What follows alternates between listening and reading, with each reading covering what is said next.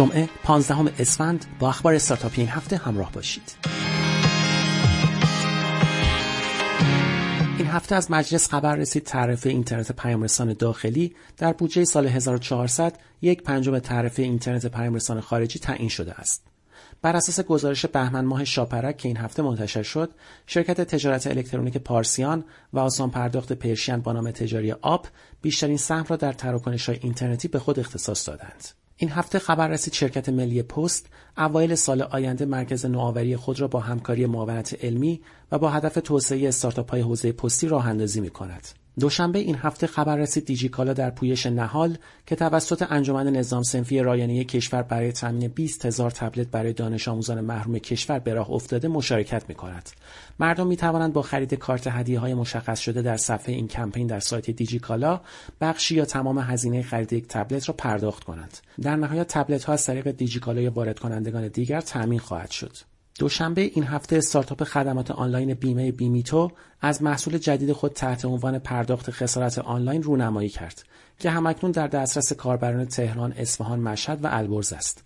رئیس هیئت مدیره بیمیتو گفت هدف گذاری ما این است که در سال 1400 پرداخت خسارت بیمه آنلاین زیر 24 ساعت انجام شود. مدیران بیمیتو می‌گویند یک میلیون کاربر واقعی دارند.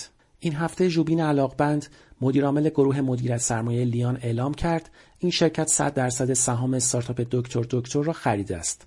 علاقبند گفت می‌خواهیم دکتر دکتر را ظرف 3 الی 5 سال به بزرگترین بازیگر در حیطه های مد نظرش تبدیل کنیم. دکتر دکتر استارتاپ معرفی و نوبتدهی آنلاین پزشکان است.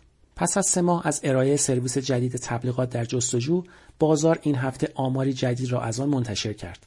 بر این اساس بازار روزانه پذیرای بیش از چهار میلیون جستجوست که بیش از دو میلیون جستجو منجر به نصب اپلیکیشن می شود. این هفته خبر رسید دیوار بخش جدیدی را به سرویس خود اضافه کرده که مزنه قیمت انواع خودرو صفر را به کاربر نمایش می دهد. در این بخش قیمت هر برند خودرو به تفکیک مدل و سال ساخت درد شده و درصد تغییر قیمت نسبت به روز قبل هم در همان سطح قابل مشاهده است. این قیمت ها به صورت روزانه بر اساس میانگین معاملات ثبت شده در مرکز تعویض پلاک و گزارش نهادهای صنفی و نظارتی از جمله اتحادیه نمایشگاه‌داران تعیین می شود. سه‌شنبه این هفته خبر رسید اسنپ مارکت به لواسان رسید و ساکنان این شهر نیز می توانند خرید آنلاین از هایپر استار لواسان را تجربه کنند. در حال حاضر اسنپ مارکت در شهرهای تهران، کرج، شیراز، اصفهان، قم و ارومیه فعال است. تخفیفان این هفته خبر داد پلتفرم هوشمند بازگشت وجه نقد آن آغاز به کار کرد. با این امکان درصدی از مبلغ فاکتور در زمان خرید حضوری از فروشگاه های طرف قرارداد به کیف پول تخفیفان مشتری باز می گردد که می توان با آن دوباره خرید کرد یا به حساب بانکی منتقل کرد. تخفیفان می‌گوید این سرویس در حال حاضر در بیش از ده هزار فروشگاه سطح کشور از جمله شعبات فروشگاه های زنجیره هایپرستار، رفاه، یاران دریان، جامبو، مایلی و هایپر فامیلی فعال است. سهشنبه این هفته نقشه و مسیریاب نشان اعلام کرد که ویژگی راهنمای خروجی ها را به قابلیت های مسیریابی خود اضافه کرده است.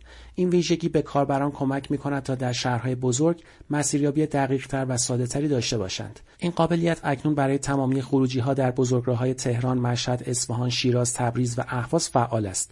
نشان می‌گوید 6 میلیون کاربر دارد. این هفته گزارش سالانه 1399 پلتفرم پینکت منتشر شد. این گزارش از گران شدن 47 درصدی قیمت سبد کالاهای مصرفی خانوارهای ایرانی در سال گذشته خبر می‌دهد. پینکت پلتفرم سوپرمارکت آنلاین و کالاهای تند مصرف است. یک شنبه این هفته استارتاپ پونیشا در یک نشست خبری آنلاین جزئیات جذب سرمایه 18 میلیاردی خود را اعلام کرد. نیما نور محمدی مؤسس پونیشا گفت بخشی از این جذب سرمایه از سوی صندوق فیروزه و شرکت ایران فرانسه و بخشی دیگر سرمایه شخصی خودش بوده است. به گفته نور محمدی پونیشا نیاز جدی به این سرمایه گذاری نداشته و طی نه سال فعالیتش توسط سرمایه شخصی و مدل bootstrap به درآمد و سوددهی رسیده است. هم‌اکنون پونیشا 470 هزار کاربر دارد و طی یک سال گذشته توانسته 12 میلیارد تومان درآمد برای freelancer های پلتفرم خود ایجاد کند.